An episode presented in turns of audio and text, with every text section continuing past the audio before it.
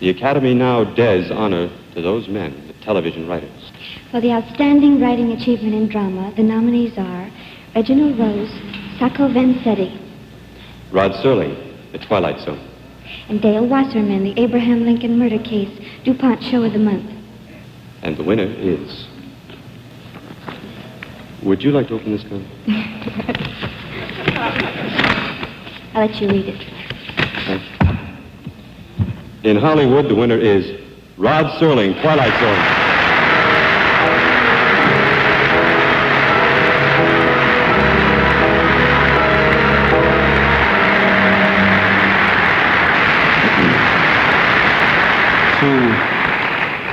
To, to three writing gremlins named Charles Beaumont, George Clayton Johnson, and Dick Matheson, who do much of the writing on the kooky Twilight Zone. Many thanks, fellas. Come over and we'll carve it up like a turkey. Thank you so much.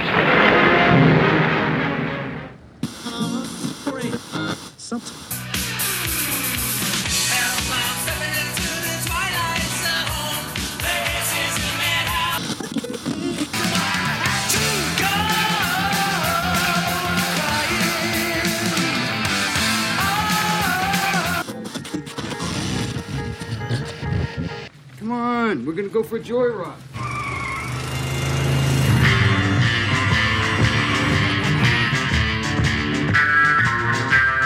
You've just made a wrong turn heading south onto strange highways.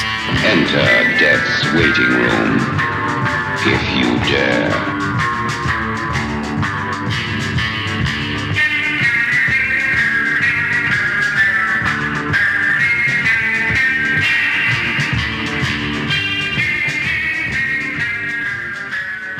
And welcome to Strange Highways. I am Paul.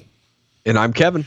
And welcome to our season two uh, recap. I feel like like that like every show has a recap now, but we just waited till the very end of the season to do our recap as opposed to after every episode that we talk about the episode. Yeah, it feels good. It feels like a milestone. And uh, it actually is a milestone as well today. Uh, we're celebrating two years of Strange Highways tonight. Yeah, did not plan it like that, but hey, you know, uh, wh- what is it? Um. Uh, sometimes uh, it's not flying, it's falling gracefully, right? So, yeah, it was our fault uh, for taking some time off uh, here and there in the first season. But um, it worked out nice. The fact that we can wrap up season two on our two year. I'm pumped about it. Um, I th- There's so much. There's so many great conversations we had about season two.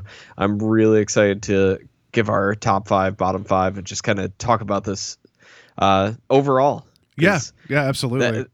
That, watching it in order and everything, uh, it puts everything into a new perspective with the show that I never really saw it before. So um, I, I really enjoyed the season one wrap up. So I've been looking forward to this the, as we kept getting closer and closer the past couple episodes. So I went back because I'm a glutton for punishment and listened to all of our episodes of us talking about these things uh, for like for season two. And, you know, not because I like hearing the, the sound of my own voice, because I don't. I'm always I'm always like, shut up, Paul, which actually. Oh, shut up, Paul. That's what I hear in my head every time now. Uh, it's back. It's back. Um, so but I'll tell you, though, like I've I've had I've I've had you talking to me while I'm driving my car. I've I've had you sometimes when I'm getting ready to go to bed. I'll listen for like twenty minutes. Just try to squeeze an episode in. Uh, you've been in the shower with me sometimes with a waterproof speaker.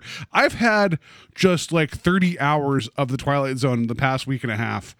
Uh, just to remember everything we talked about. And frankly, I'm glad that we're here because I don't know if I could take me anymore. Well, I'm glad you did it. And uh, again, you bit the bullet. I did not. Um, I flipped through some stuff, uh, but I don't know. So I, I'm excited to see what you pull out that I forgot about from uh, like forty weeks ago. Yeah, I took I took some notes. Uh, so uh, all right, so let's yeah, we'll just do it this way because uh, uh, we're going to talk about these episodes in full, not in full. That'd be another thirty hours.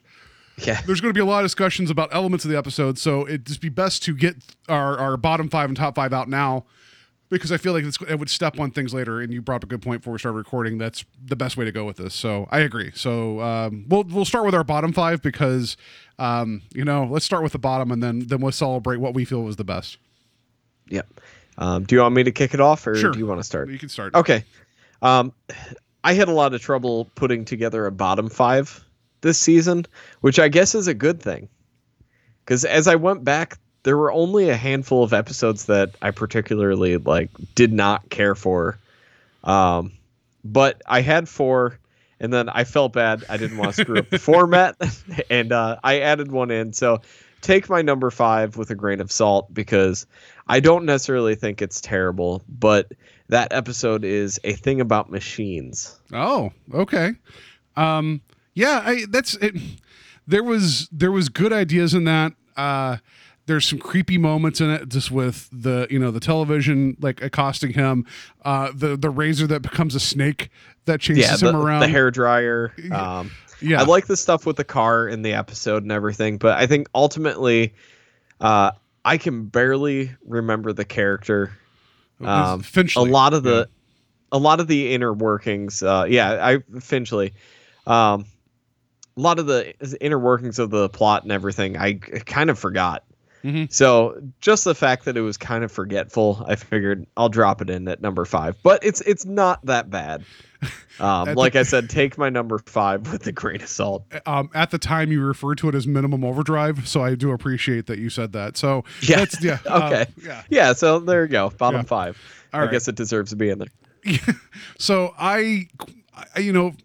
I have a hard time always like like doing one through five in terms of like here's where I kind of group things, so it's hard for me to say that this one's definitely worse than the other ones. It's just ones that I was frustrated with, and I just I don't know like I, I've come away feeling flat about them. Number five I'm going to put down, and this is probably in your list, is Static. Uh, that was one of the videotaped episodes, and we'll talk more about the videotape thing here later, I'm sure. I that the story drug along too much. The main character, you didn't, he was an angry man, and I understand that kind of drove the story, but you still didn't like him. Um, the ending, the last thirty seconds of that episode comes out of nowhere and not in a good way. And yeah. I, it just, it, everything about it just felt, felt like it was a good, a good premise. It just wasn't executed well. Yeah. Um, yeah. It, that one is actually not on my list. Oh, okay. Worst of, um, If if only for the reason that it let us go back and check out the uh, Are You Afraid of the Dark episode, because it came from that. Well, then, then um, actually, this is in my bottom. The, the number four is going to be Static, and number three is going to be Static. No, I'm I'm joking. I'm I'm not forever cursed with Are You Afraid of the Dark. And you're right. This episode sparked off that conversation. Yeah. Um, though I would probably put that at my number six. So that that would be my uh, honorable mention for bottom. I love that. I would. Put, I don't know if that's honorable, a dishonorable yeah. uh, mention. I, I would put. Um, I would put the Tale Station one oh nine point one above Static. So I will. It, it, it would not. Yeah, you know, oh, I didn't know we could put that on our list. I, yeah, if you want to. I, I take it back. My number four is Tale of one oh nine point seven. Oh, that's no. funny.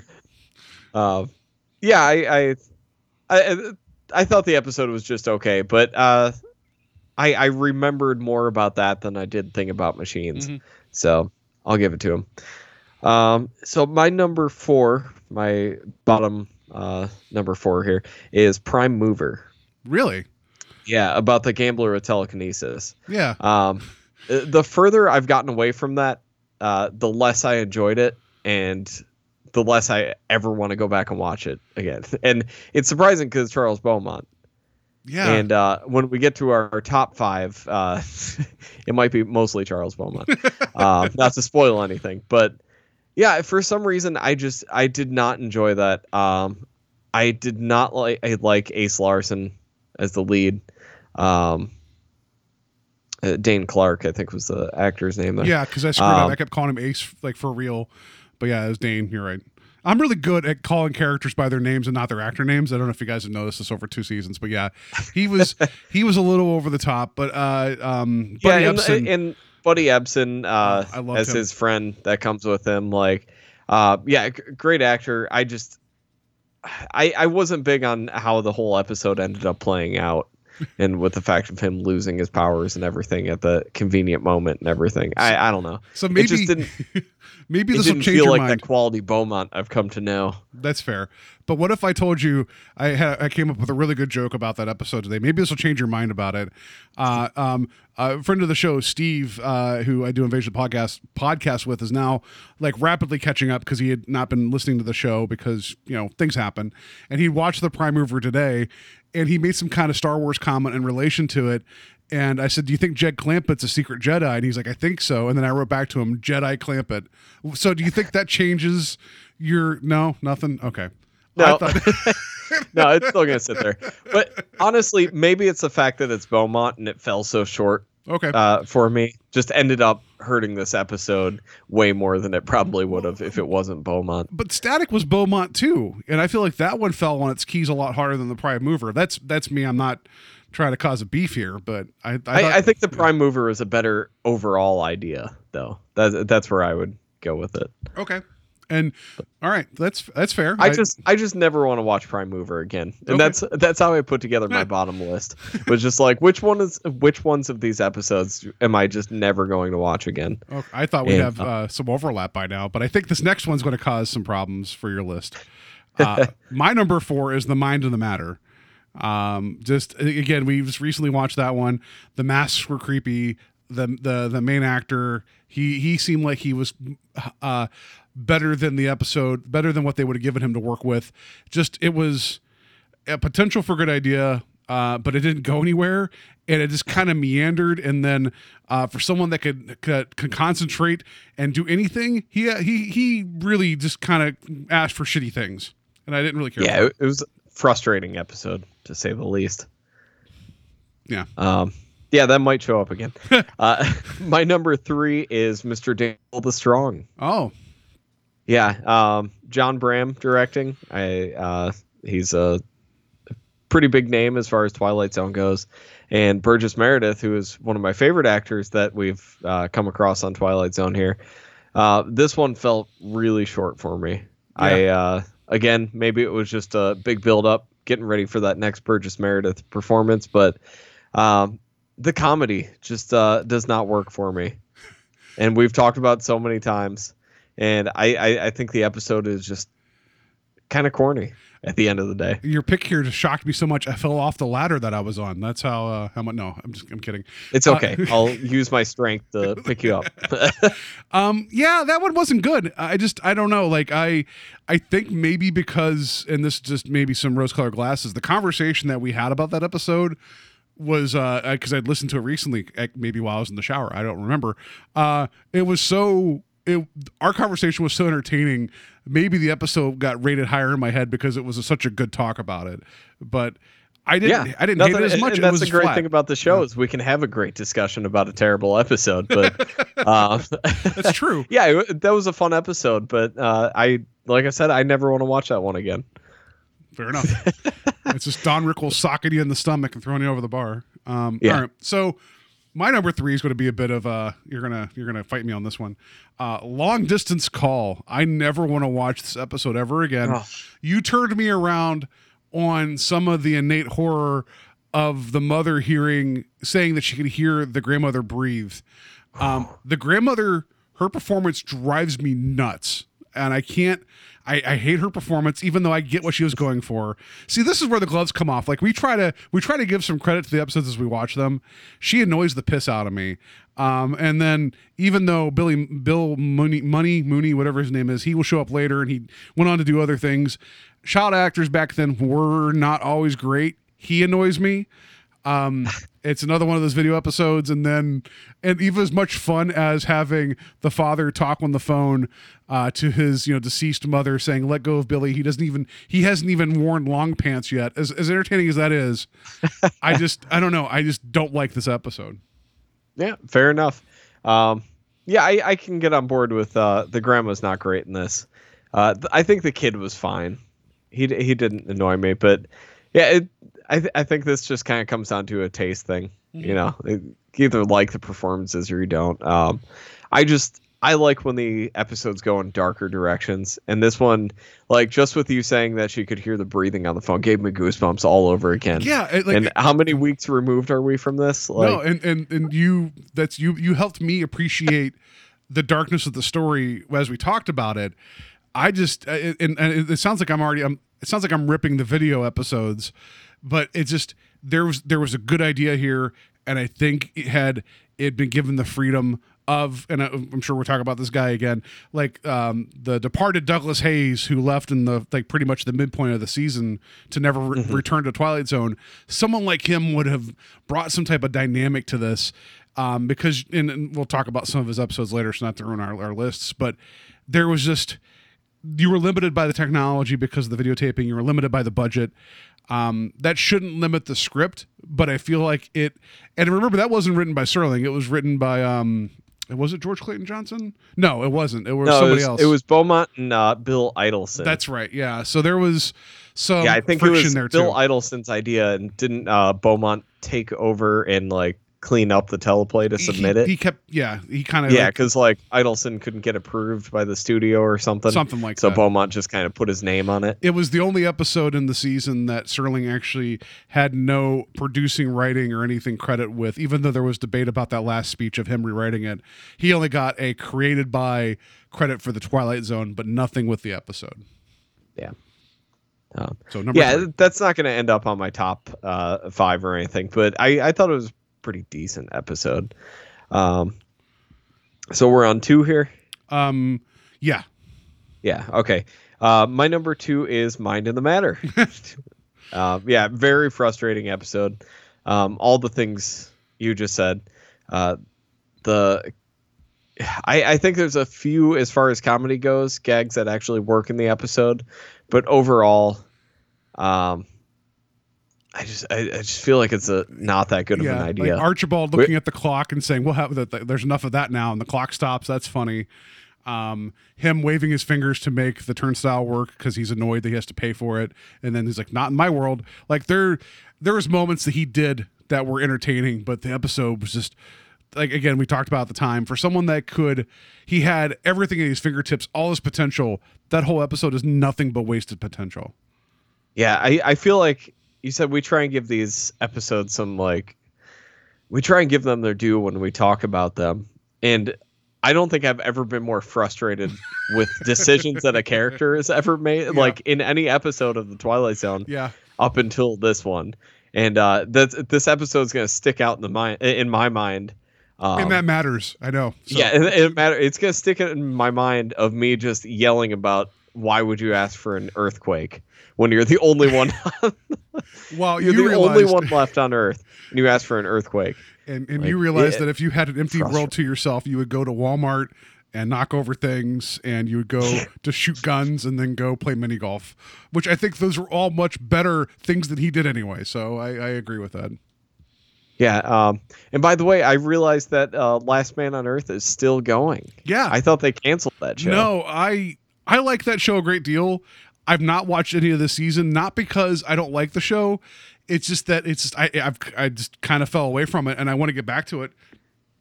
And it's just it's yeah. just one of those things. I don't know. It's it's hard to like commit because the, the show's funny, but it also has some really dark like like moments to it.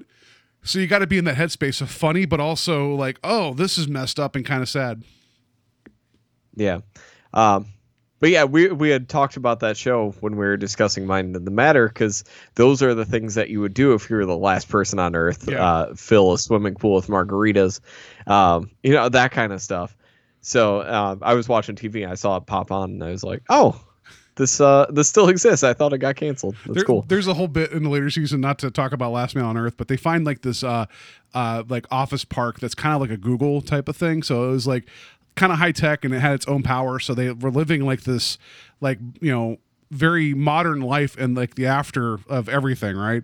And somehow Will Forte's character finds like one of those uh, large T-Rex suits, not the inflatable one, but like a, like one you can get in and kind of walk around in, but you can still see him.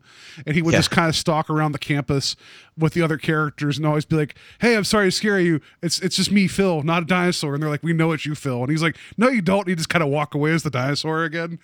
I don't know. Like Will Forte is really good at playing like purposely oblivious, and I that's why I love that show. Yeah, but yeah, um, yeah but overall, very frustrating episode. yes. I, that's the only word that comes to my mind when I think about this one is frustrating. So you, you see me talking about a completely different show where we're even just mentioning in passing that we don't like the Mind of the Matter. That's not a good sign. Yep. All right. So my number two is the Rip Van Winkle Caper. Uh, oh wow! Just. Talking about potential, and then thinking about that episode again, it makes me so mad because the beginning starts off with that really interesting music, and you see that truck on the horizon, and you in the word capers in the title, so you know that there's supposed to be some kind of heist. And then like you hear about how they pulled off this amazing train robbery, and then they just they all go to sleep in a glass coffin and wake up and drive a truck off a cliff for no reason, and then they walk and get dehydrated in the desert, and then then, then they find out gold's not worth anything. Like, it just, the whole thing starts off with such a high and then doesn't go anywhere and just becomes so pedestrian and useless, uh, regardless of some of the performances in it.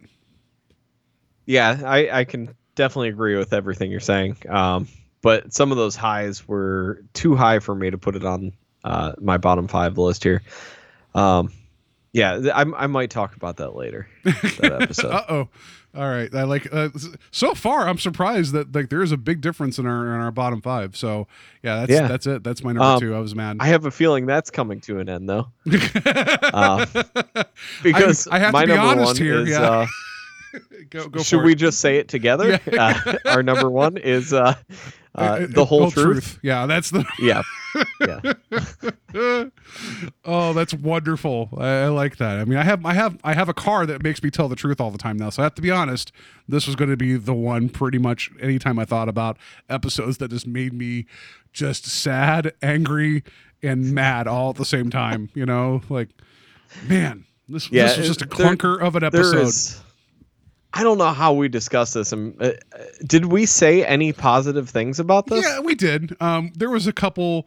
Like the, the main actor, I forget his name now, like his performance, like he really leaned into the used car salesman aspects of it. Um, there was that weird punch that his associate threw at him in his office whenever he found out that he was never going to get a raise and was kind of being strung along by him. There was the gag where he kept repeating on the phone to his wife that he was trying to like he was trying to go out to play cards with his friends, and he was going to lie to her and say he has inventory. He's like, sorry, honey, I can't come out tonight. I can't come home tonight.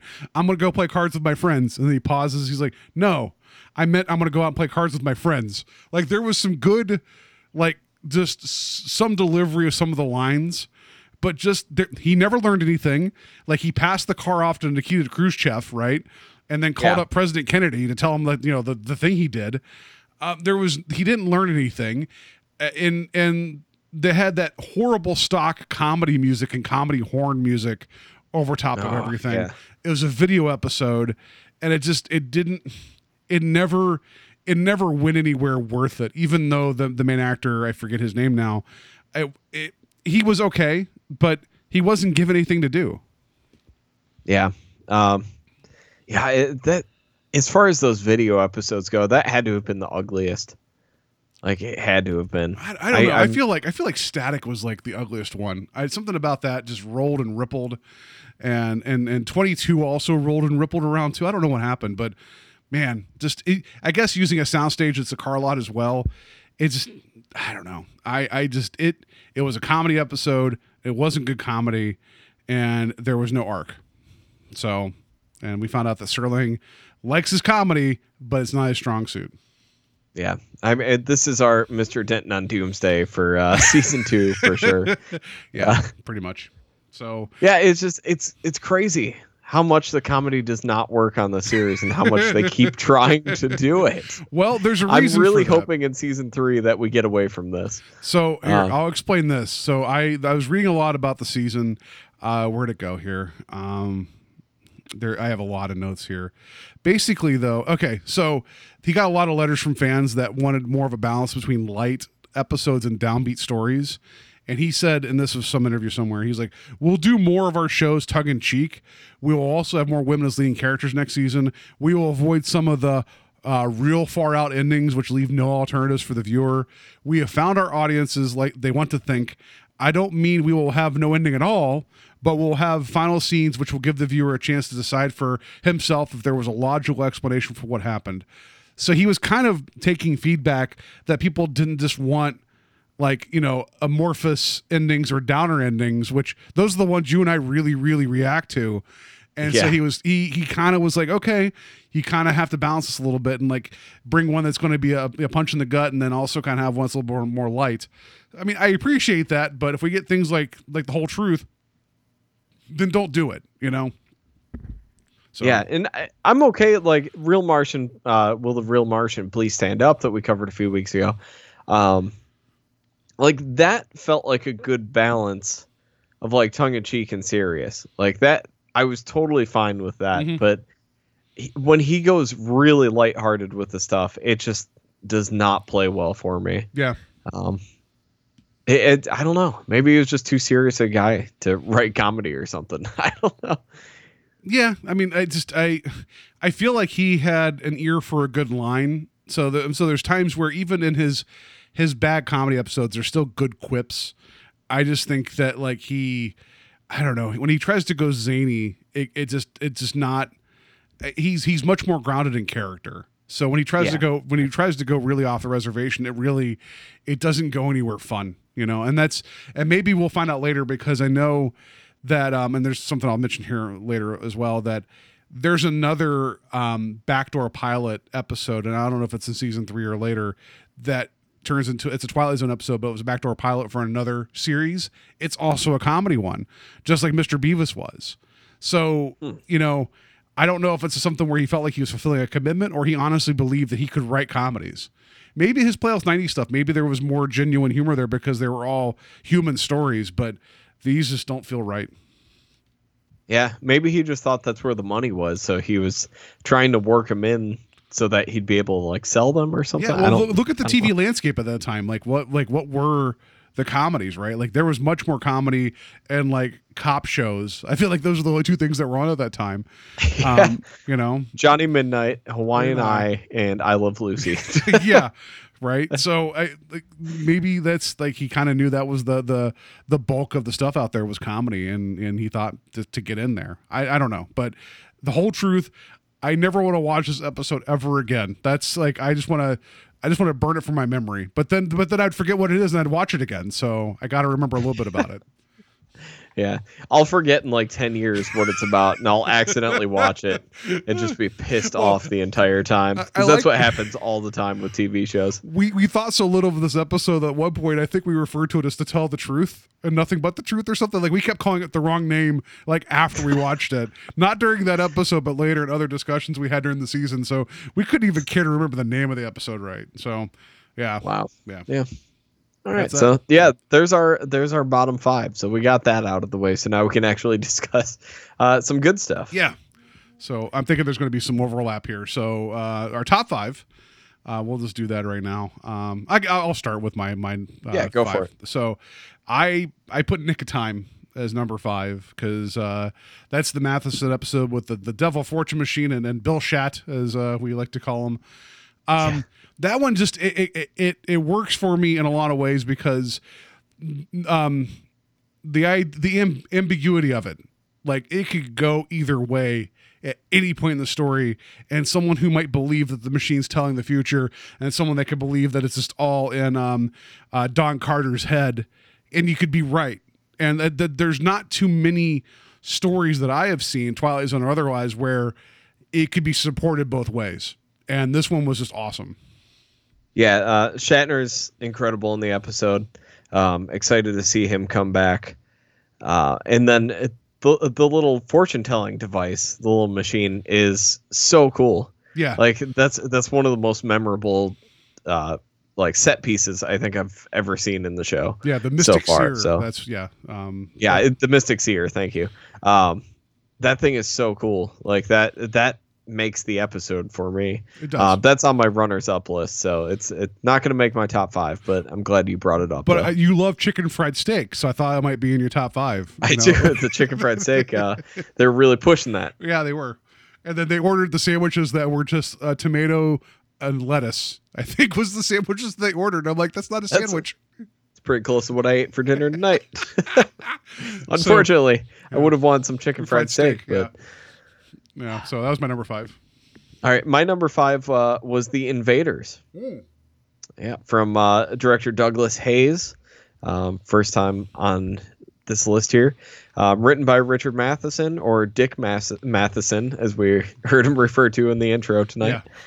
Yeah, um, yeah th- this episode is probably, I'm not even going to say probably, this is one of the best looking episodes of the series. Yeah. Um, it's it's so stark. It's so striking. Um, Agnes Moorhead as the lead. Uh, the uh, what is her character's name? The it's woman. Just woman. Yeah. yeah. yeah. Um, she is amazing in it, and it, it, it's got a fantastic twist that you don't necessarily necessarily see coming. Um, and she plays it perfectly that she doesn't give anything away during mm-hmm. it. Yeah. And it, it's just it, everything down. Like, I think the robots are kitschy and really interesting. Uh, the design of them. Um, yeah, just I, I, I really enjoyed that episode. Yeah. Just the, the mood, the, the, um, the Jerry Goldsmith music. Yeah. Yeah. Um, Let's, yeah. Uh, it's, and, and also just, and, and, even though anybody could watch this in passing and enjoy it, just reading about just how far they pushed um, what they could do in terms of the lighting. Like I like re re-listening to our talk about it and then kind of going back to it, finding remembering that someone had set up light cues to mimic the the fireplace or a lantern going out, and there's people, like dozens of people, working lights to make it look like she's affecting the light of this like this house.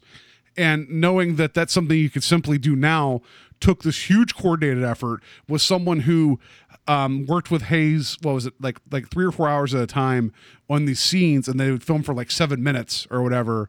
And she really wanted to play it like a wounded animal. Like, it's just everything on that just shows, right? And and it just and the and the little the you know the they're not robots, they're you know they're people, right? Like, they're shown enough to even though. Even though there are some comedic moments now where like she picks up the one and beats it with through, like a bed sheet. Um, just there's terror there. Like when the one cuts her foot with the steak knife and the, and just like the, the, the hitting her with the radiation and it just everything about it. It it's a very like, it, it's one of those things that you want to show to somebody that's like, I could make a movie or I could tell a story visually. It's like, okay, well, look at this. There's very few words said, and everything you need to know is right here. So if you could tell a story visually with no words, that's where you start. And this is like a master class, like top to bottom. And I, I loved this episode. It was my first time watching it for this series. Yeah. Um, yeah, as far as what you're saying with the lines, outside of Serling's opening and closing narration, I think there's maybe four lines of dialogue the entire episode. Yeah, it's just it's Douglas Hayes as the captain of the tiny spaceship, like like yeah. is basically saying, "Don't come here. There's giants," you know. And then he and then his spaceship is getting destroyed by a really large axe by a really large Agnes Moorhead that you find out. It, it, and it's fun imagining yourself from their perspective. And imagining this giant Agnes Moorhead just destroying her spaceship is terrifying. Yeah, I love it. Um, but yeah, Invaders, great, great episode. Yeah.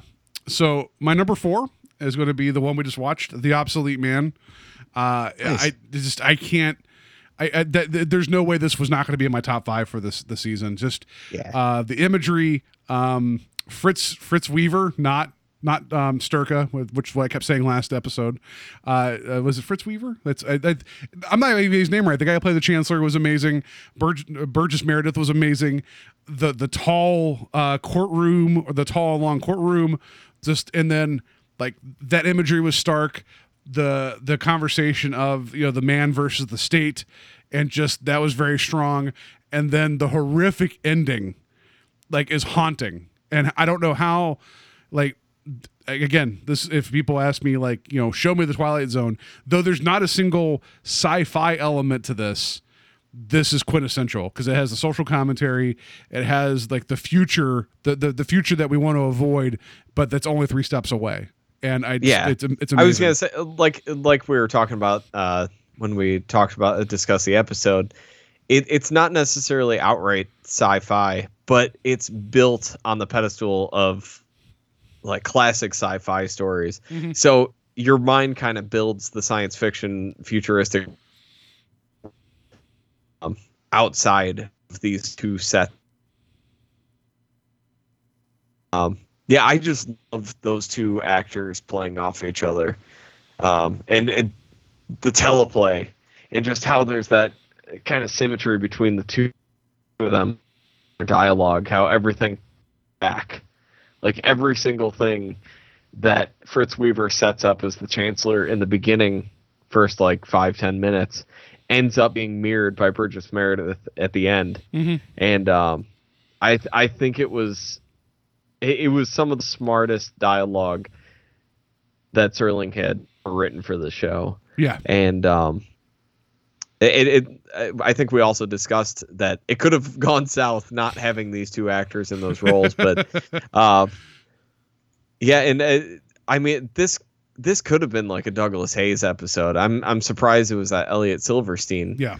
Um, just because it, it looks like the classic uh, Douglas Hayes episodes that you imagine, especially with the dark sets and everything.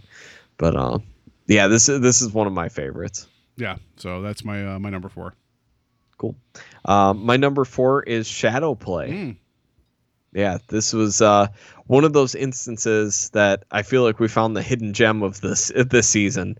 Uh, I had never heard of this one, because even some of the ones like Will the Real Martian Please Stand Up that are really held up by fans as being one of the better episodes, I hadn't seen it, but I knew about it mm-hmm. because it was just like the imagery, like like Nick of Time. Everyone knows the Mystic Seer. Everyone knows uh, Barney Phillips with the third eye on his head and everything. Like, they're just those certain episodes that are iconic that everybody knows about. Even if you haven't seen it, it just kind of entered into that pop pop culture um, uh, repertoire. So having Shadow Play, like, never heard anyone discuss this episode before. Um, not knowing anything about it going in, uh, it just ended up being such a powerful experience watching this episode. It's such a great looking episode. Um, John Bram, who is the one, uh, he is the one that brought in the German expressionist, mm-hmm. uh, imagery, which, uh, I, I think I, I gotta stop saying, I think, because it's his vision and bringing that style into Twilight Zone that really gives the whole show its look. Like, the episodes that you that you think Twilight Zone is really pulled from what he brought to the show. Yeah. And um, there's a lot of it in Shadow Play that just looks amazing. And uh, the performances, Dennis Weaver, um, Harry, Harry Towns, like all of them, like just top notch from everybody involved, and Charles Beaumont writing it. And uh, although his short story with the uh, giant lizard monsters or whatever they were um, didn't play out as well as this, um, yeah. I'm glad he got a second chance to kind of rewrite it and get this on Twilight Zone, because it, it ended up just being amazing. I'm so happy that we're doing this in order, because with a name like Shadow Play, I don't know if I would have ever just clicked on this episode or put this disc in to watch this one. Yeah. Uh, So going in order is, this is what I love, that we discover hidden gems like this that people aren't necessarily talking about as much. Just the opening of uh, Dennis Weaver's character in the foreground, of him kind of looking off, like off camera, and the lights all coming on, and like being in the middle of a court proceeding. That's awesome. Uh, there's there's some mm-hmm. modern like modern style edits. I know we talked about this previously, but like the switch from him talking about being in the electric chair and, and like, you know, being fried, to a smash cut to steaks being pulled out of an oven is very yeah. jarring, but also very, you'd almost expect that as a jump scare in a movie now, because you'd go from a quiet moment to a loud noise, right? Like that. Yeah, works. And then you could hear the whole theater laughing for a few minutes after, you know, yeah. like, oh, oh, that was so scary. yeah. Yeah. Um, I totally agree. Um, that, and then also, and we mentioned this at the time, that this was a very meta idea of the whole, the main character being aware he's in a dream, that it's of his creation, and how, how you could try to poke holes in the story, but when you come to the realization that it's his dream, so logic doesn't have to be logic. It's a very tightly wound nightmare, and it is. It was surprising to me, because I'd never, I'd never seen it before, and it took me like the second viewing to put all the pieces together, you know. And like, think about being the audience, like the person at home watching this on a Friday night, and then if you weren't paying attention, and then be like, what? And then you may never see this again until it's a syndication. Like, you'd well, have yeah, so many ju- questions. Just his, his lines in the courtroom at the beginning. Yeah. Um, I, I had to go back immediately after the episode was watch it, because it kind of plays in that loop. And uh, it, it, it happens so quick. And you feel like it's something that you don't necessarily have to pay attention to at that moment. And then you're like, oh, he just gave the entire uh, premise of this episode in that like ten seconds of him shouting. yeah. Um, which which I guess could be a problem, but uh, it it lent itself well to rewatch and uh, rewatch, and I will definitely watch this again. And this is one that I'll show people um, when they're like, "Yeah, I've seen all Twilight Zone." It's, it's like, like, no, well, you haven't. Have you seen Shadow Play? Yeah. You know, because like we said, we thought we had seen most of these episodes, and we were barely scratching. I, the I realized I've only, I only saw like six. Like I, every time I go back, yeah. I'm like, I haven't seen it. I just, I don't know. Like, but again, it's it's so ingrained into pop culture now that you just feel like you've seen stuff. Mm-hmm. And you go back and you're like, I guess I haven't. I guess yeah. I haven't seen any of this. But Shadow Play is just one I, I don't. I'm I'm curious next time uh, they do the Twilight Zone marathon on uh, Sci-Fi. I'm curious to see if this gets played. Yeah. I mean, you would think that eventually that they would over the marathons and change it up a little yeah, bit. Yeah, right? at, at so, some point. Yeah. But I'm like, yeah, I don't know. I don't know. Yeah. So that was your, you said your number four?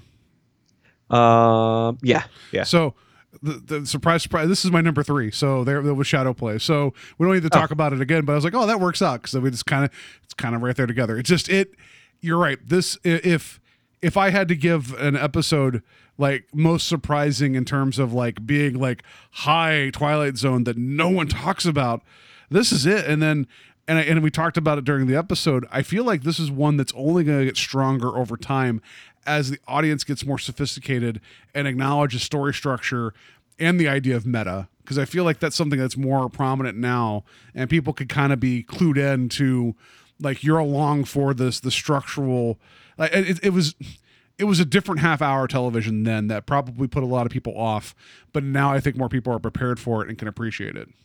Absolutely, yeah. So my number three is Eye of the Beholder. Oh, nice! As Which I is, still burp yeah. myself, I'm so shocked. Yeah. So yep. Yeah. As I burp, so very professional here yeah. on our two year anniversary of doing the show. Um, So, yeah, number three, Eye of the Beholder, second appearance of Douglas Hayes on my top five. Nice. Um, yeah, I I got a thing for this director in this series. He was hey. just the perfect fit for this show. Um, Eye of the Beholder, I, I don't know really what else I can say that we didn't say during the episode. Um, it, just such an iconic Twilight Zone episode, uh, down to the twist, um, the the imagery in the episode, the all of the performances that are kind of shielded performances because they yeah. can't really give it their all.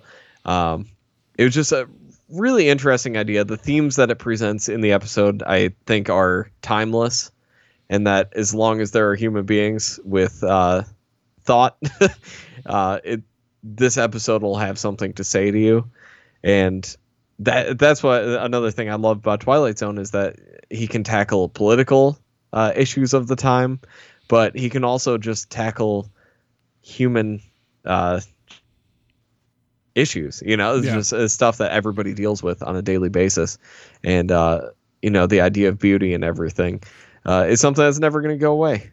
And the fact that he didn't use like traditional sense of beauty or anything, because um, people are never going to turn into pig people.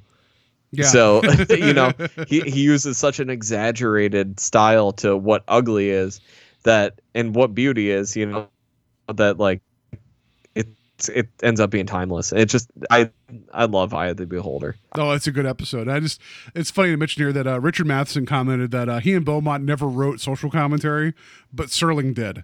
So it's like you think about it and it's like you it's easy to lump them together because like I know you like Beaumont for like he he really kind of gets more of the horror and more of the fantastic, and Matheson is much more like there is horror there, but there's always like logic to it. Yeah, like, and yeah. um, but like it, but they never really veer towards commentary. They just kind of tell good stories, and Serling just comes in sometimes being like, "We're going to draw a stark line and show people what you know what we're thinking," and and this was one of those ones that like it it should put you put you back on your heels and think about.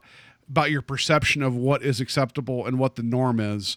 And I feel like this is another one of those ones that considering that we live in a world full of like, you know, like everybody, like everybody's always their best self on social media, right? Like this, this is more prevalent now. And, uh, It's it's a very effective episode. I love that Douglas Hayes had had the actors that were going to be um, not shown for the first three quarters of the episode. He cast them based upon the kindness of their voice and not their face. I, I thought that was awesome. I liked I, I liked that even though it was a struggle at times just because of the, of the cameras being probably seven thousand pounds, how they were able to keep um, people like, you know, not you. There was the whole sequence with the doctor talking to the nurse and how they had people pass in front of their faces, and there was purposeful moves so you wouldn't see them. Even though you know it's coming, they did a good job of, of trying to distract you from not seeing it. And it's just, yeah. there's, there's a lot of good there. Yeah. And it, it sucks. Cause again, since this is just, you know what they look like, like even if you haven't seen this episode at this, this point in two thousand eighteen, this, this twist is spoiled, but yeah, putting myself back into nineteen sixty-one and imagining sitting down on a Friday night and seeing this reveal and this twist for the first time and without having any knowledge of what was coming, this had to have been such a, a such a memorable experience to see on T V. And yeah. that's what I try and do with these twists, because a lot of times they're spoiled at this point. So yeah. um, putting yourself back there, um, no pun intended with that episode title, um, it just really, it really puts things in a different perspective. So this so. isn't this isn't about Eye of the Beholder, but I feel like it, it chimes into something similar. The the film uh, Carrie, you know, the, the original Carrie, uh, yeah. when, when they were test screening it, they uh, Stephen King went with his wife Tabitha King to go see the movie. They were going to be in the audience to see the secret test screening that people didn't know, and the, the audience that went to go see a movie that night thought they were seeing a Red Fox film, so they show Carrie instead. So the crowd is largely African American, and so it's just Stephen King and his wife sitting in this room full of people expecting a Red Fox comedy, and they watch Carrie instead. And so you get to the end of that film whenever it's that kind of like dream sequence of of her friend going over to Carrie's grave, and then like Carrie, her hand bursts out and grabs her. Uh, it's yeah. that big jump scare at the end. Stephen King talks about how he was so worried that he's like, I don't know how this movie's going to go with people here. And there was someone behind him that the moment that happened, they started yelling, she ain't ever going to be right. She's never going to be right. Like that, that, there's no coming back from that. And he knew that that film was going to be kind of universal with scaring people. And it makes me feel like Eye of the Beholder was one of those things where people probably watched that and they were kind of broken for a minute, you know? So yeah. that that's how I appreciate that ending of like, oh wait, she's beautiful and they're not. And it, that's a bummer of a Friday night, you know? So yeah. That, that's so much fun imagining people just disappointedly watching Twilight Zone in like yeah. nineteen sixty. Uh, just yeah. like, oh. All right, time for bed. Huh. yeah, I, I, I guess I I'm guess, a bad uh, person, you know? Yep. oh, so, so. Yeah, yeah. That, was, that was my number three. Nice. All right, so my number two, um, and I can't make it number one just because I'm biased towards a certain holiday, but number two is Night of the Meek. Um, oh, I, nice. I, I, I, just, I gushed about it then, and the, and even though it, it isn't the prettiest episode, and that's the only fault of that episode that it wasn't shot on film, I absolutely loved um, Art Carney as uh, Drunken Santa Claus. He was the soul of that episode, and it even though it isn't like the most Twilight Zone of episodes, it surprised me at how much I enjoyed a holiday episode that didn't have any malice in it whatsoever. And I just, I thought this thing was just beautiful and wonderful, and I just was not expecting it. Yeah. And it, I think it says a lot. We covered this episode in October. Yeah. Uh, if I'm not yeah, mistaken, the week before and, Halloween. Yeah. Yeah. It, and if anyone knows, uh, knows me, like uh, Halloween is my favorite holiday, and uh, I enjoy Christmas, but I get burnt out very quickly of Christmas. And I was dreading watching this, because watching a Christmas episode in the middle of prime horror movie time was, it was eating away at me. So I finally sat down and watched this, and I also really loved this episode. um, it, it won me over, and I, I ended up rewatching it around Christmas oh, just because nice. I I was like, I, I got to bring it back when it's actually in season. Um, I think I watched it like December twenty-third or something, like right before Christmas. And uh, it, it played just as good on the second viewing. Yeah. Uh, not in my top five, but it, that's another honorable mention. And, and there's a kid that uh, asks for a gun, and there's definitely a cat that was in that bag for a long time before it goes running out. Like, there's just things in there. Then there was... Uh, um, that cat was in there for a long time. Yeah. Did the uh, elves make the cat? Yeah, yeah. And then there was Piglet that was there, and he kind of starts hit, hitting on the cop at the end of the episode. There's just a lot there. That I really oh, I forgot about poor Piglet and his uh, untimely death. Yeah, but he wanted some cherry brandy, right? And that's what he got, yeah. you know. So no, he wasn't untimely. He died like a lot late. Remember we talked about the sadness of him and the oh, actor. Didn't he die right after uh, Eeyore? No, died? Uh, the guy who does the voice of Tigger. They died within like Tigger. That's like right. A, it yeah, was Tigger. Yeah. yeah, yeah. Well, I guess not untimely. That's very timely. it, it was very sad. Um, uh, yeah, um, but it was very depressing uh, yes. passing. But, um, but the fact that, that Tigger and P- Piglet died like like, like within a day of each together. other, yeah, um, it's so sad. It is. Um, we'll, we'll never go back to the hundred acre wood now. Uh, so, but yeah, well, I liked. Are, so. yeah, I just this episode was like it showed that even though they were limited because they had to shoot on the soundstage and they were limited with some of the stuff they could do, it still was directed well and the performances were good, you know, and the story was good. And and even though we found out that Serling wasn't the biggest fan of it in hindsight, I, this is his most his most optimistic. And um and considering some of the dark corners we go into, yeah. like this this was just I again I never thought I would be uh, wowed by the one Christmas episode of The Twilight Zone that was shot on video.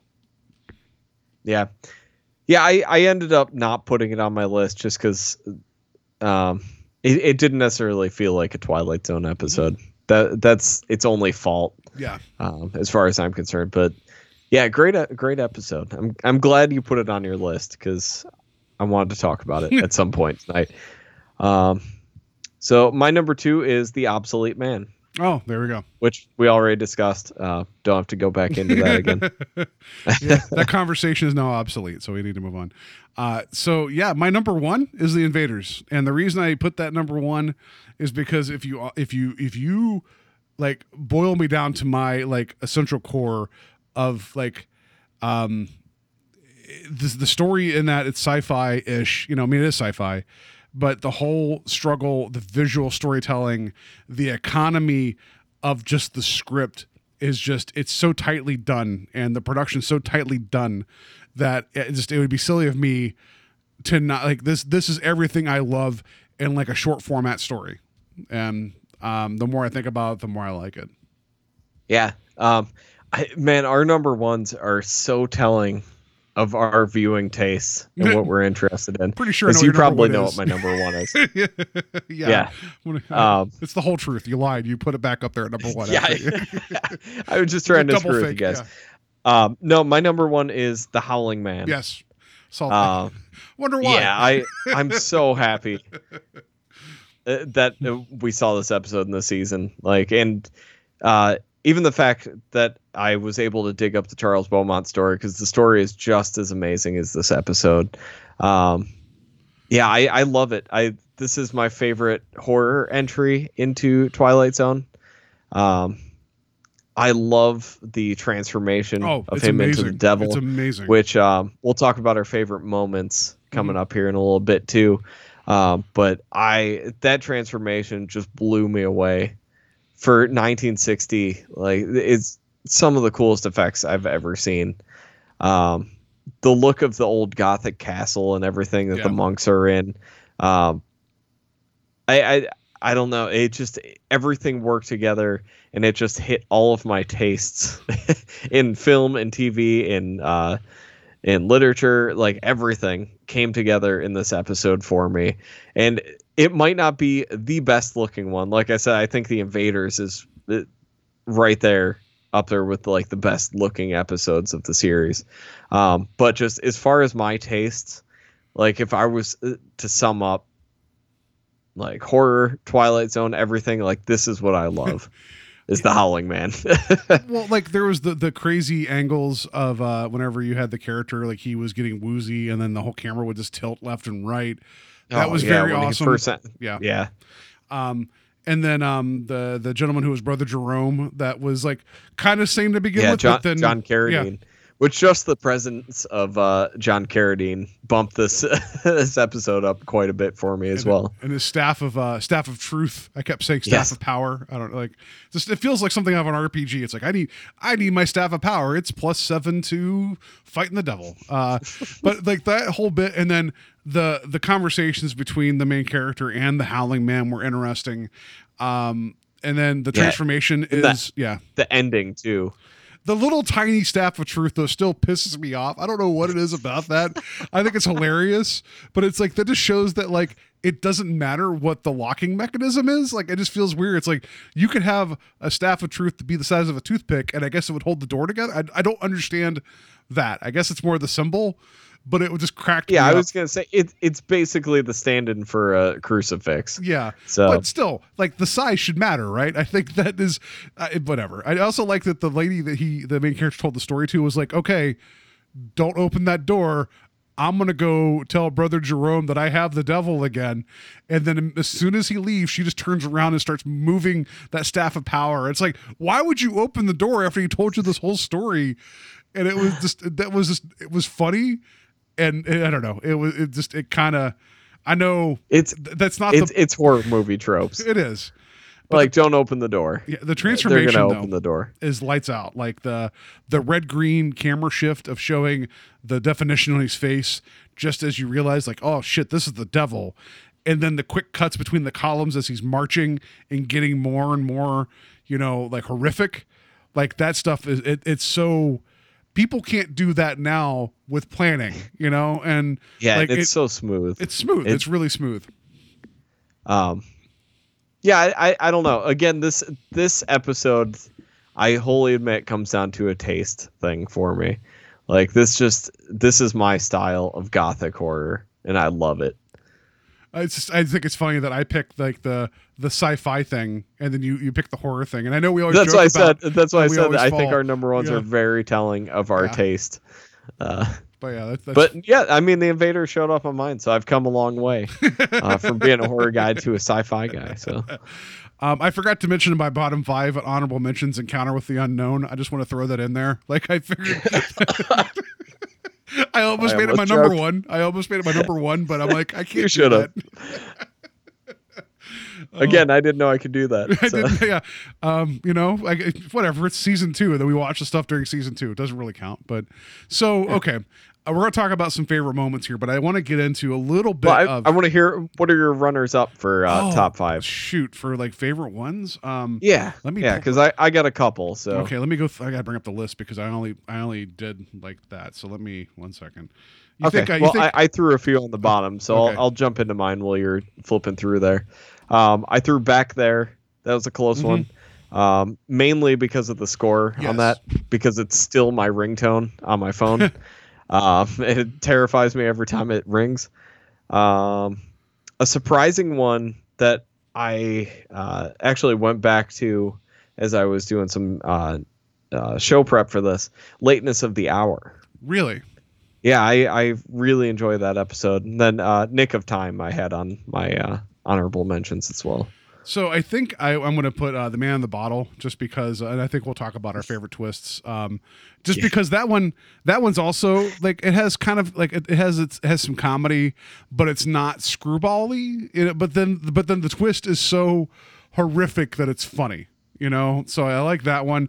Uh, the genie's kind of a dick. I kind of appreciate that too. Um, yeah. So I like that one. Um, And then, like, even like, that feels like the chaser of the season. It does. You're right. Um, so of course I'm going to like that one. Uh, what else do we have in here that I liked a, a fair amount? Um, one hundred Yards Over the Rim, just for the first half of the visuals of that that episode is so good, and the music's so good. Um, um, the actor Uncle Ben like running through the desert at the end is not so good, but just the visual, the visual silhouette of him with the top hat looking in the horizon. It's yeah. just so good. Like the look of that episode's amazing. So I dig that. Um, yeah, the episode's kind of flat outside of some of the visual. Yeah, but, but yeah, it's so good. So cool. And yeah. then um, and also Nervous Man in a four dollar Room, just because yeah. one, uh, we learned some stuff that we didn't know before about the the the calling someone a gleep is not what you want to call somebody.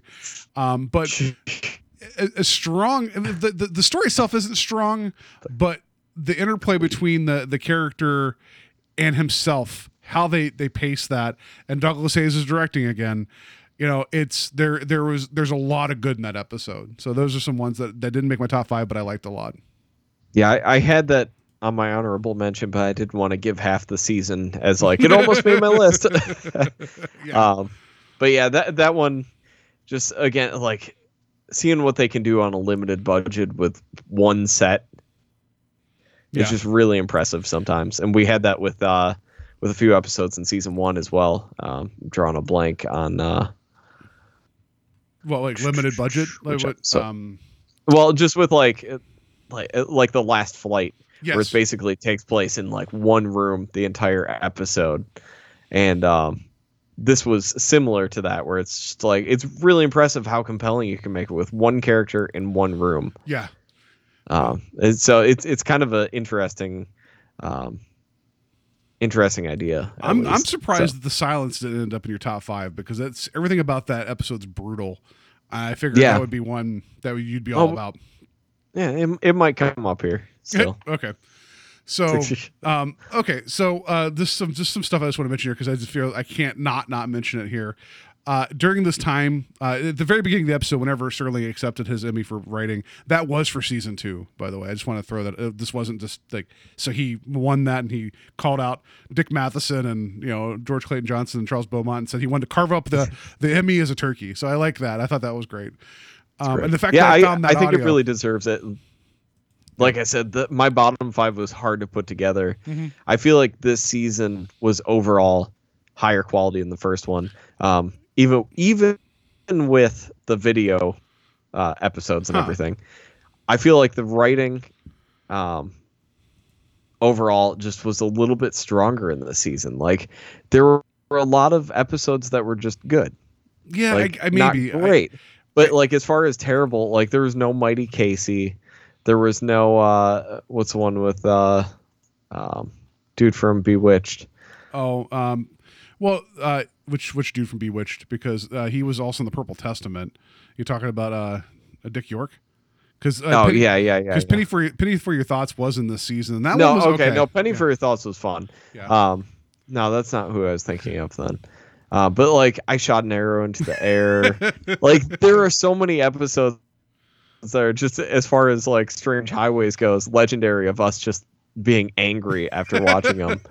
And uh, yeah, I. I I feel like season two, like overall, just had more just good episodes. Like everything was a little bit more entertaining. See, and uh, yeah, I, I'm gonna I'm gonna agree or disagree. I feel like this thing wobbled pretty hard back and forth at times.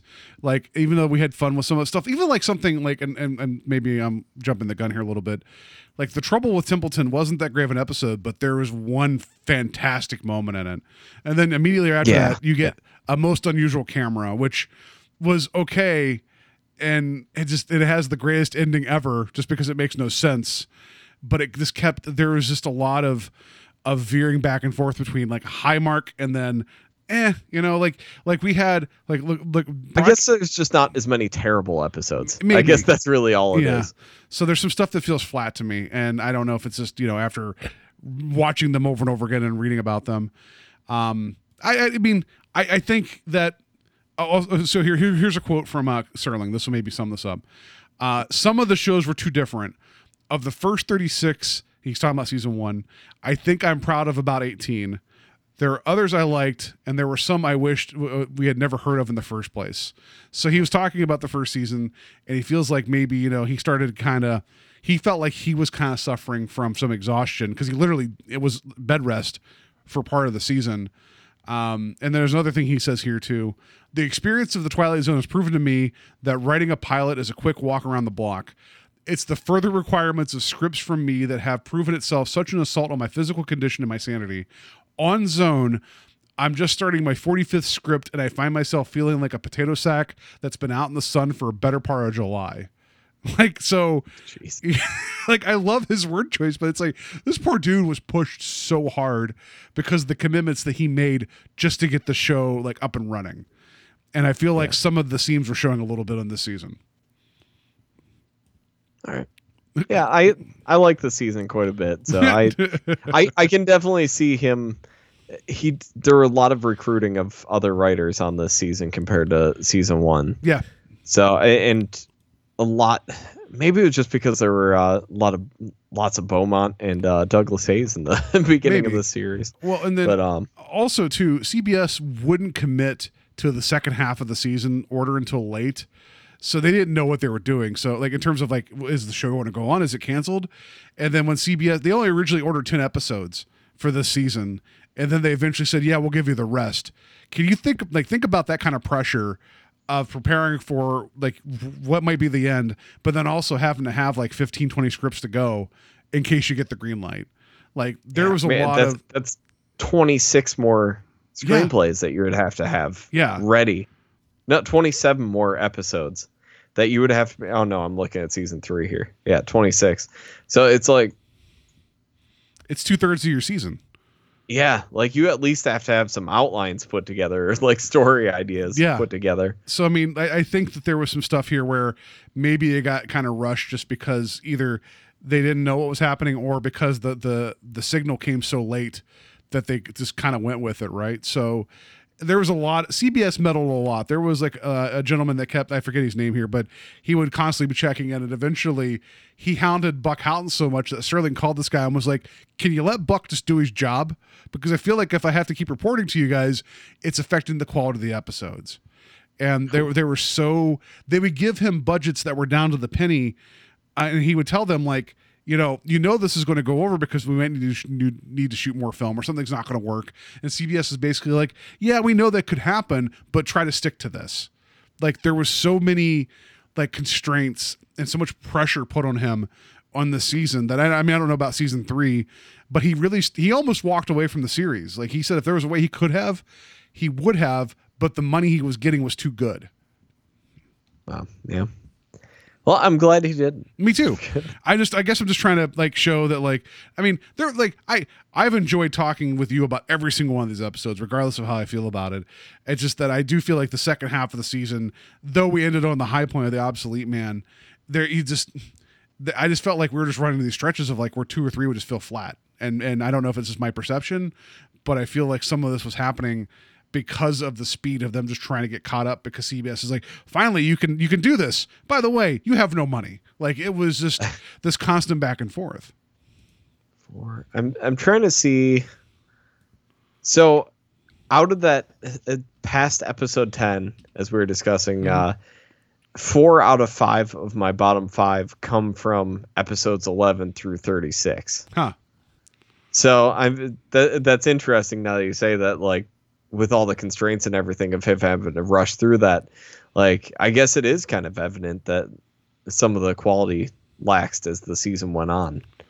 I mean, it's interesting. Yeah. So, and, um, so there was, uh, what was it? Um, there's a couple of things that happened too. So there's another, another quote here I like too. In order to get extra dough from these tight bastards, this is his words, I had to commit to three pilots and an exclusivity order for another year in the area of new program development. This totally mitigates uh, against any real deal between um, uh, a deal between us for the next twelve months, and probably ruins our friendship. Basically, C B S was asking so much from him and not giving him anything that he just kind of soured on CBS's relationship. And this, I mean, it's it sucks because this thing lasts five seasons, but you see that like he, their relationship was just it was it was broken at this point. And it's and and at this point too, C B S started kind of like sniffing around the idea of making these hour long episodes, which is what was originally was pitched the Twilight Zone, but C B S wouldn't give them an hour. But then they started saying, "Hey, maybe you should do this," which is eventually what happens in season four. So like they yeah. didn't even know what they wanted. And so how can you serve all these masters, you know, without feeling like a sack full of potatoes in the sun? Yeah, that is great wording. Yeah, but leave it up to Serling. Come up with some. Uh... Um, so, uh, and I'll mention some, st- I have a Douglas Hayes moment here too. So I'll mention that in a second, but, uh, um, let's see here. What, um, there's a statement here when he found out that he actually got, um, uh, when C B S said, we're doing a third season, he says, it does appear the Twilight Zone will stay alive for another season. I don't know whether to cheer or sl- or cut my wrists. Like, Oh, Douglas Hayes. No, well, that well, was no, sorry, that was Serling. He said basically. Oh, okay. I, have I, Doug- thought, I thought you were giving me a Douglas Hayes quote there. I, I have a statement from him about the Serling appearances in the camera. I don't, and I want to talk to you about that more in full here in a second. But yeah, oh, okay. Serling but, uh, was just yeah. Oh, jeez, man. He was just torn apart. Just from the expectations and and also knowing his own standard for quality and his own self-criticism, he was pushed really, really hard at this time. So yeah, well, it explains the cigarettes. Yeah, right. So, um, so yeah, we talk about favorite moments of the episode. So like, we we'll do this where we talk about like there's two things that happened this season that didn't happen the season before. One, videotape episodes, which never happened again, and two, Serling was in front of the camera for every episode. So what was your favorite Serling showing up in front of the uh, the camera? Like what? Like if you could think off the top of your head, which one did you like the best? Um, off the top of my head, I enjoyed. Um, I think the silence. Is that the one where he's he's sitting in the room with everyone? Um, the, well, back there he shows up in like the over the easy chair with the, the paper. So he's in yeah. the gentleman the gentleman's okay, club. Okay, yeah, back there. Yeah, I, I love when he lowers the paper. And when you go back to the beginning, when they do the overview of the room, he is sitting there with the paper in front of him in that wide shot. So I think that's probably my favorite. I was confusing it with the silence where he's he's in that club, but he's not sitting like that. But um, I, yeah, I, back yeah. there was my favorite. That was probably the most funny one. I think I think the prime mover for me, just because he walks through the woods, like through, through the trees, and he like shows up after a car wreck and he starts talking. And it's like, where were you? Like, I like that one. Yeah, that one's goofy. I posted that on the Instagram page yeah. just because he looks so awkward trying to get through the branches of that tree. And I also like the man in the bottle because he's in the foreground talking about how how poor and messed up the, the owners of the shop are. And they're like within earshot. I like that. He's like, these people aren't living a good life or whatever. It's like, Rod, we can hear you. Like, I like that. Like, so, but I think this added another another element, right? So I I, I feel like. Like, and also this is this is behind the scenes. Serling and C B S, uh, it came to the realization that Serling should be the face of the Twilight Zone, you know. So he started showing up in more and more promotional materials, and also putting him on the forefront of the, of each episode because since it was an anthology, you couldn't have reoccurring characters. So who's the who is the reoccurring character? It's Serling. So. It was a smart move, and I enjoyed, for the most part, every time he would show up. I feel like he wasn't utilized always the best, but I really, really enjoyed him always introducing the episodes. Yeah, I uh, I love it, too, because I, I've always grown up, like, loving horror hosts.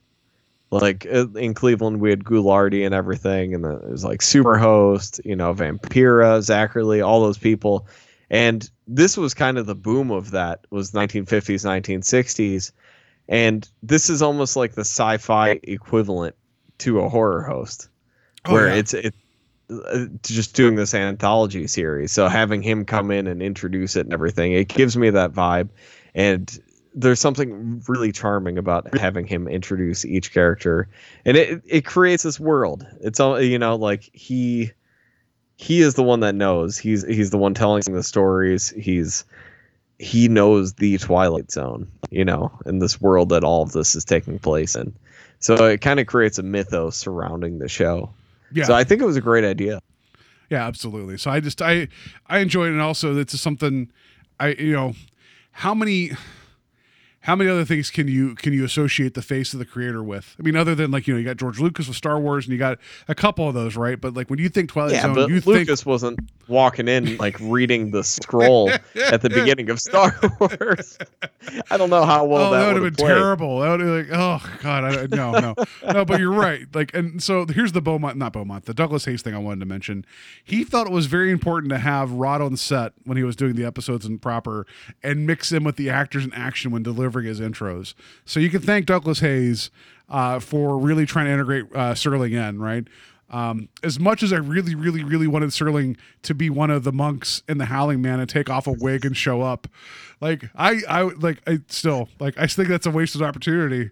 But I really liked the ways he would try to bring him in, like, uh, and it was usually inventive, sometimes not. But I, I always liked he was always off in the corner watching it with us. Yeah. Um, Well, hopefully as we move forward in the series, they get more inventive with this, because I need some goofy Serling uh, yeah, right. introductions. Yeah. So, um, all right. So, uh, um, I don't know how much we want to talk about the video episodes. I think we talked about them enough as they happened. They were an experiment. They failed. Weirdly enough, though, twenty-two and Night of the Meek were pretty good episodes. And I know you liked uh, Lateness of the Hour. So at yeah. least it showed that the format wasn't holding back the story. Yeah, it, it, at the end of the day, they're great ideas, um, great uh, great actors put into some of the roles and everything. And so it, it just, a lot of times, it was just that what if. Like, yeah. what if we got a great director and this was shot on film, and the money that was put behind some not so great episodes were put behind a great idea, like something of Lateness of the Hour or something like uh, Night of the Meek. Um, it, it just it leaves something to be desired, unfortunately, but there's still great ideas. There's no denying that. So, yeah, uh, but yeah, I'm I'm glad the video episodes are behind us at this point. I just I don't. The film is just beautiful, even even as oh, as yeah. bad as some. Even, I mean, uh, yeah. Imagine, uh, I, I think I brought it up when we were talking about in the Invaders. Like, imagine how much would have been lost in that if that was done uh, shot on video. And that could have been something that they could have made work shot uh, like that. That could have worked on video because it was just one location the entire time. Yeah, that's true. So I'm I'm happy they didn't, because it turned out to be one of the most beautiful episodes of the show. Um, but yeah, it's just yeah. Okay, I'm I'm glad it's behind us. Me too. Um, and, and this is kind of a loaded question. Uh, favorite twist? I think I know what. My favorite twist for you was in terms of the, the season, and that was the Man on the Bottle with the guy suddenly becoming Hitler. I think that was my favorite favorite twist. To hear you react to it, that that cracked me up because uh, it was so sudden and so relatively close to World War Two that you have well Lou Adler, I think was the actor's name, who is a Jewish actor, suddenly show up as Hitler in an episode, and it was. Uh, It was it was like for an episode that was kind of you know kind of like lighthearted and kind of tongue in cheek. It took a turn, and uh, it still was played for comedy though. Like uh, that, that I feel like it was it was effective. Yeah. That was your favorite, or was that your prediction for mine? I mean, I still like that a lot. So I mean, I figured, but I just know that you were uh, like trampled over by it. Like you couldn't you couldn't process that this guy was Hitler for a second, and I enjoyed that. Yeah, it it was fun. I don't know if it's my favorite. Um, like we talked about Eye of the Beholder. Yeah. I think that one, putting yourself in the, in the position of watching this without knowing what's happening. Uh, unfortunately we didn't get to watch it like that, but, um, I, I think that might be my favorite. And then I, I had two others that I was kind of throwing around. Trouble with Templeton. Mm-hmm. I love the fact that he comes back with the script. Yeah. I was of what happened when he was in the speakeasy. Like, that was something I didn't see coming, and I thought it was a nice little subtle twist at the end. And then uh, uh, the silence as well. Okay. Um, I, I enjoyed... There's the twist of him not having money at the end, and which it, you can see coming yeah. for a mile away. But then when he lowers the scarf and everything, you see that his vocal cords have been cut. Um, that that that twist was pretty great, too, but... Yeah, him becoming Hitler is pretty amazing as well.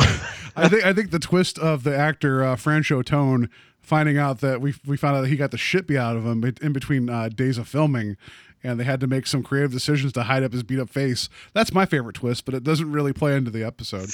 Um, I, yeah, I um, it, you, the things you mentioned are good. I I think even as much as I didn't care for the the episode of the the Odyssey of Flight thirty-three. the the ending of them just pushing forward, like I didn't see that coming. Like that's that that kind of catches you off guard. Like that's a good one. Um yeah, I don't there's I don't know. Like I just feel like some of this stuff feels like things we've seen before, so it's hard to say, you know, this is a twist that I didn't see coming. Um I'd even say shadow play. The like the whole like condemned to repeat, even though you kind of know what was happening, you kind of fought like as a viewer you were hoping it wouldn't be like that, and it still played out that way. Yeah. Um, Odyssey of Flight thirty-three, though, gave us the amazing uh, dinosaur. And that was probably one of my favorite discussions, is how much the dinosaur made in comparison to the actors. Yeah, it made like six or seven times more than the actors. I love it. Um, yeah, so that yeah, that was that was fun. Um, but I, yeah, it's the we have we have struggled this season with identifying twists, quote unquote. Um, because some of these aren't necessarily as as grand as, as others, and they shouldn't be. Like you don't have to have no, like you no. shouldn't have to have a twist just for the sake of it, right? Um, but yeah, there was there was some good ones. So I just wanted to to to get your take on what you really liked. Um, so favorite in, like moments. It doesn't have to be like your favorite episode, but like a couple that stand out, like just individual moments from episodes. Yeah, um, I, I I numbered them one to three here. Oh, okay. It was just one's. I just, off the top of my head, things that were just really memorable for me. Um, one was Howling Man transformation. Yeah. I, that was definitely my favorite moment so far in Twilight Zone um, that we've watched. Uh, two, I really enjoyed the glass coffins inside of the cave. Yeah, um, that's a good look. It's not necessarily a moment, but just the visuals and seeing them inside that. In what I called like a supervillain hideout. um, I I really enjoyed that. And then uh, the third third one that came to my mind, that I I we just talked about it last episode, uh, the end of Obsolete Man, um, with the with the jury or whatever you want to call him, with that weird noise that they make before they attack him and drag him across a, t- a table and sort of rip him apart. Um, That that was really, really off-putting and very memorable. Yeah, no, that you, so. Those are good. Um, I'm going to mention just the end of the speakeasy scene from Trouble at Templeton. How as soon as he exits the speakeasy, it all fades to black with um, his first wife, uh, Pippa Scott, I think is the actress's name. How she's just kind of staring, and everything just goes to black and silent. It's it's a hell of a moment, and and then once you realize. In the episode that they're all playing a part to get him to give up the past and go forward with, with him holding the script. It's like they were all performing and then the, then, then the show was over and the, everything just fades to black super quick. It's, it's a powerful moment. It's almost too fast to realize what happened, but just thinking about it in hindsight, it, it is, it is wonderful. Yeah. It's, it's a really nice episode. Yeah. um, which, which we don't see a lot. So yeah.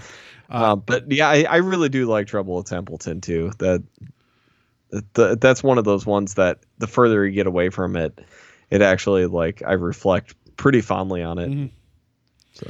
Um, I also like, and it has nothing to do with anything being like significant. I like it whenever uh, Buddy Upson uses his mind powers to call the phone over to himself and the prime mover, because he's just lagging in bed and he's just kind of, kind of maybe hungover. We don't know. He's just had a rough night, like constantly fixing, you know, Vegas like dice games, and the phone's ringing. He's like, I can't be bothered to get up. I'm just going to mind power it over to me. I liked that.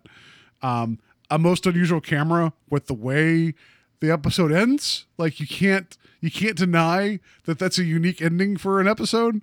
So uh, that's something else, because also we weren't expecting, nor can we explain why all four people, sorry, was it four people? Yeah, four people fall out a window.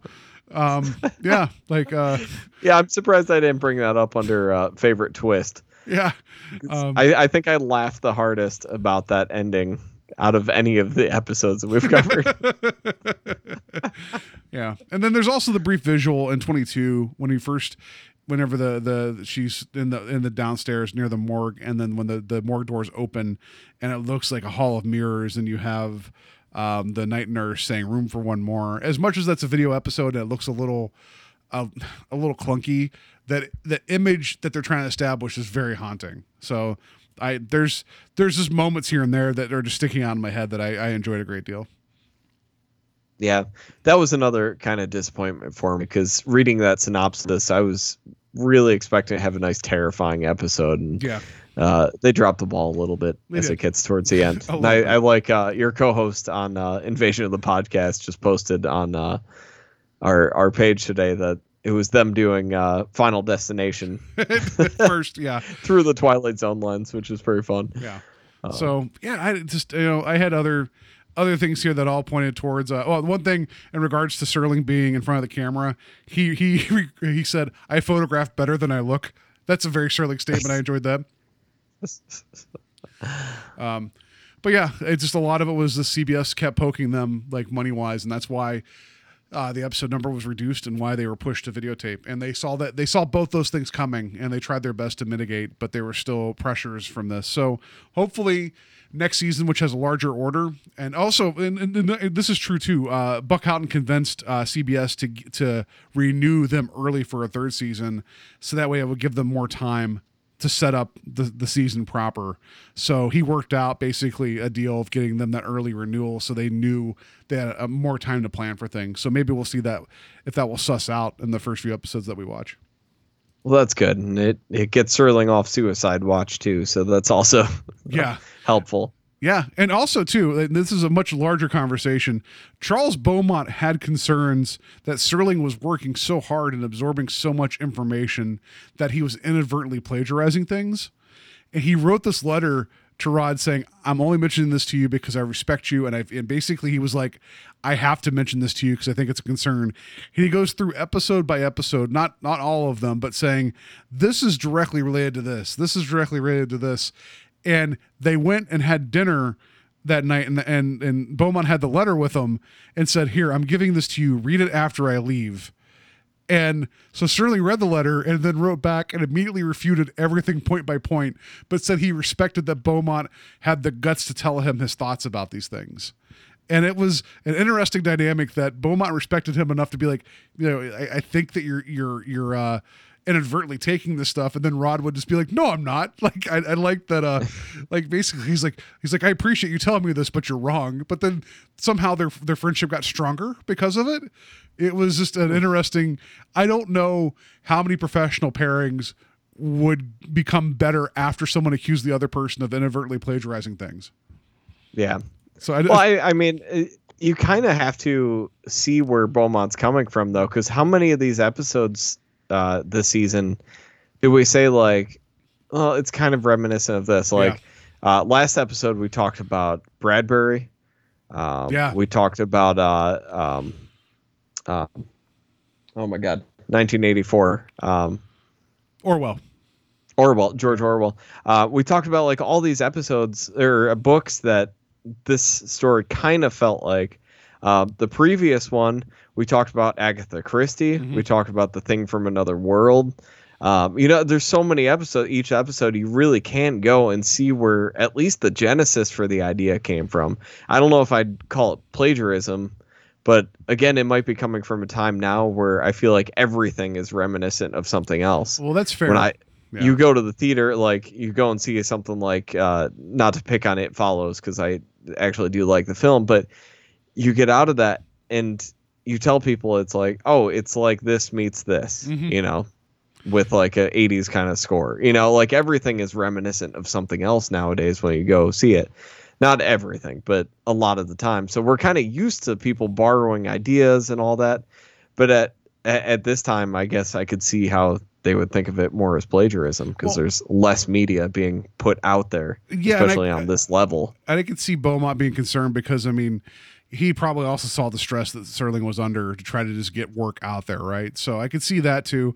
So yeah. the other, the part of the genesis of this though is that I guess Beaumont was hanging out with some people, uh, aka Ray Bradbury, and Bradbury was kind of talking shit about like thinking that Serling was taking his ideas. So Serling called Bradbury and kind of was like, "Hey, like what's going on?" And they they they they kind of vented about like like their frustrations about it, and then they then um, Serling's like, "Well, let me get some of your stories on the show." And they ended up having like a good working relationship after Serling had like the spine to call Bradbury and be like, here, I've heard you kind of shit talking me. Like, what's going on? So I think that's interesting that a amicable working relationship came out of someone bitching about the idea that Serling was ripping off his work. Um, so I, it just, the early sixties sci-fi world is, is really interesting to me about the authors and influences and how even then they'd be sitting around having some drinks and just getting mad at each other. Like I just, you know, you think of these guys, they're more, they're almost um, like mythological in your head, but they were just humans. And yeah. they, you know, it just, it just, it's just, it's, it's interesting to think about. Yeah. Uh, how, how, oh man, could you imagine just sitting down at the table with all of them just drinking scotch? smoking cigarettes, smoking, smoking some Oasis. Oasis. uh, yeah. Uh, it's just like, it, I, it would be insane. Yeah. But like you said, we build them up so much now. Yeah. And you forget that they all got jealous of each other. They all, uh, they all talked, you know, like they were just humans. Yeah. So, yeah. All right. That's enough uh, drama behind the scenes here with uh, Rod Serling, a k a the potato sack left in the sun. Uh, so, yeah, that's it. I, I don't I don't have anything. I mean, I'm sure I could talk about season two a lot longer, um, but we've talked about yeah. it. If you guys want to go back, then we have twenty-nine other episodes or whatever of us talking about season two. Yeah. We didn't even, uh, I got to bring it up. We didn't even talk about Hyperion. So. Oh, crap. Yeah. So we didn't bring yeah, up Hyperion. Well, there you go. We didn't I bring said up... it. Take your shot. Take your drink. we we didn't bring up um, uh, people getting killed in helicopters and other machinery. We didn't bring that up. There, there was a lot of, like, credit to you. You kept, like, talking about your concerns of people falling out of windows uh, well before... a most unusual camera, and then four of them fell out, and that was like the the wa- like the high water mark of people falling out of windows so far I've, in the series. I've, I have a condition now of walking past windows where I just feel like somehow I'm going to fall out of it after watching these two seasons. That's that's funny. So it just seems like a very convenient way to go. I it guess. does. I don't know. I mean, how you say fall out a window? So uh, yeah, yeah. Uh, no, there was just uh, there was a lot of. A lot, a lot of fun talking about this, and I cannot wait for season three. Um, yeah, yeah. And uh, I, another uh, great thing coming up. Uh, we had a long discussion recently on Charles Bronson. I forget which episode that was.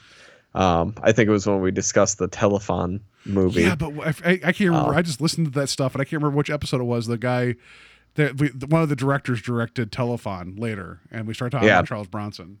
Yeah, so Charles Bronson's coming up on the first episode of season three, so I'm excited to return to that conversation. Him and Elizabeth Montgomery, so we get some more Bewitched talk in there too. So fantastic. Um, so yeah, season three is going to be great. Season two, like I, there's a lot to like about it. I know you came away with it more uh, enamored with it than I did. That's okay. I mean, I still don't regret watching a single episode except for The Whole Truth. Other than that, everything's been uh, been fine. I don't I don't regret watching it. Uh, maybe a little, maybe a little. Um, so, uh, yeah, I guess before we announce what we're going to do next, uh, Kevin, how people, how can people find us? Oh man. Like I said, so many ways, Paul. uh, you can email us at strange highways podcast at gmail dot com. If you want to leave us voicemails, emails, let us know what you think about the show. Let us know what you think about the Twilight Zone. We'd love to hear from you. Um, you can follow us on Instagram and Facebook, join the conversations on there.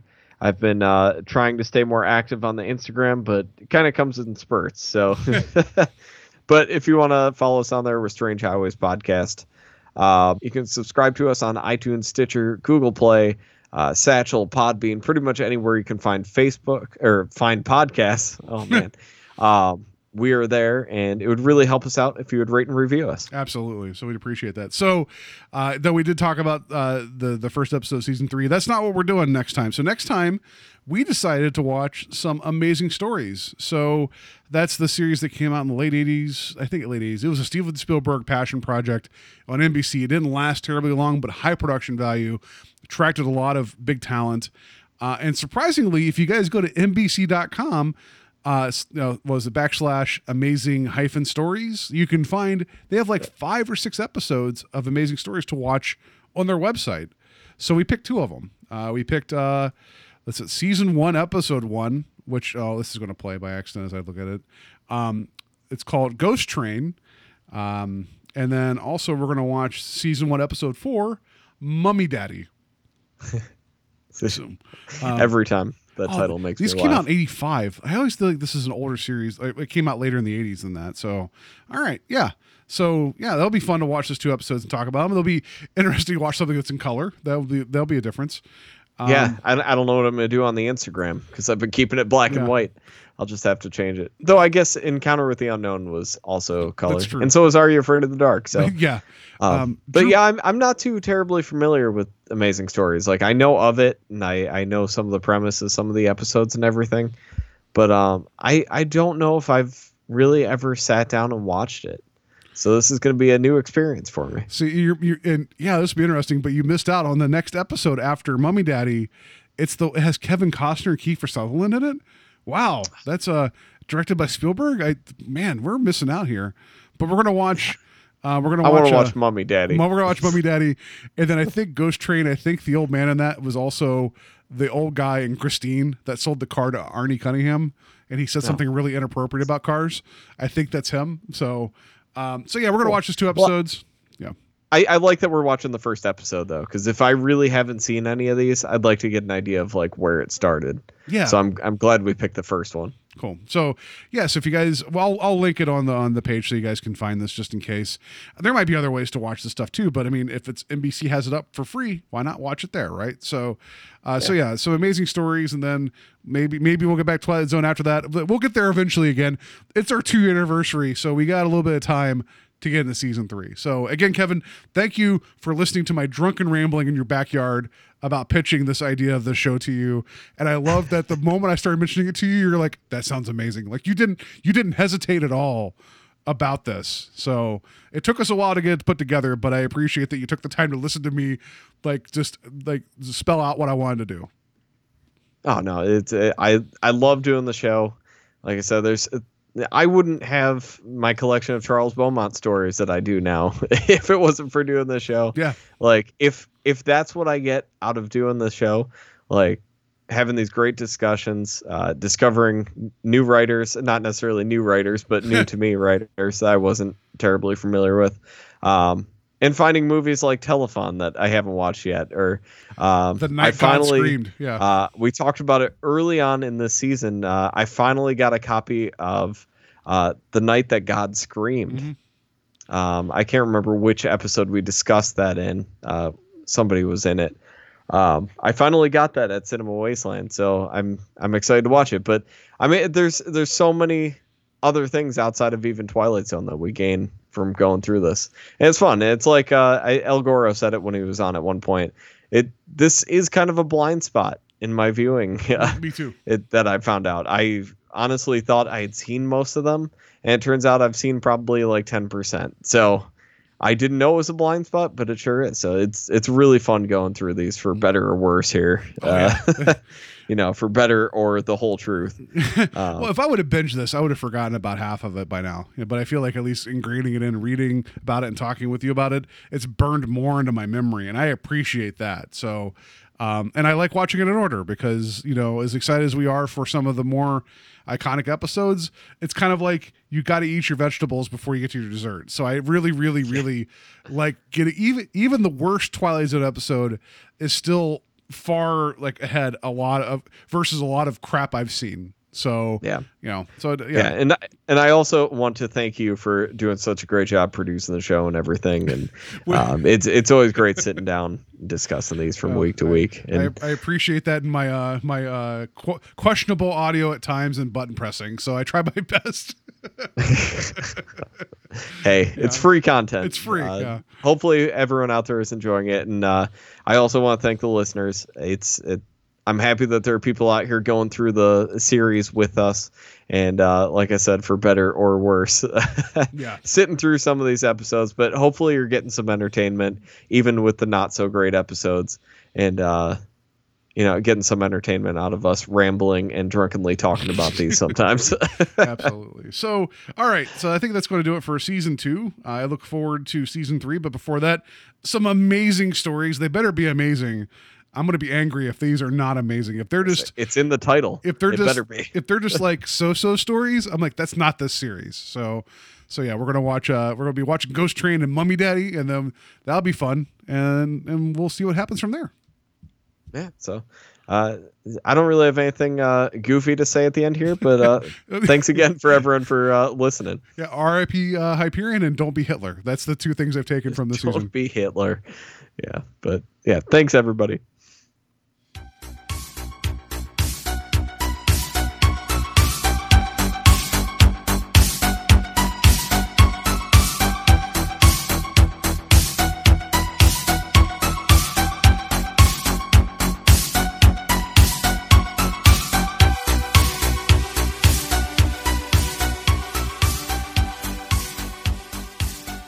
Static.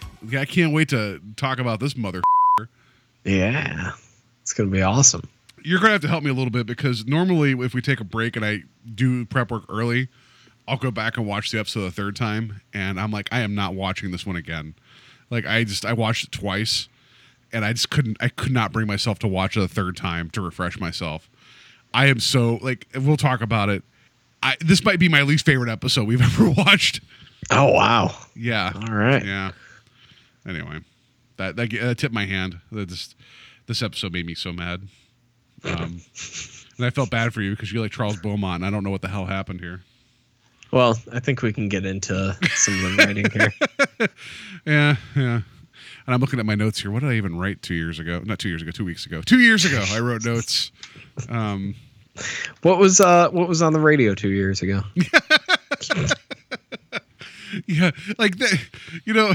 Re- remind me of that. I want to. I want to. I want to figure out what, what that would be in this today's modern age of just like, hey, listen to that. Some forty-ones on the radio. Remember them? Like, just l- laying a pillow on the floor, sitting yeah, back. Listen, listen. Oh, oh. Somebody once told. Like, oh, oh, is that Shadow Stevens? Take me away. Like what? oh, oh man. All right, what? Let's save it for the show.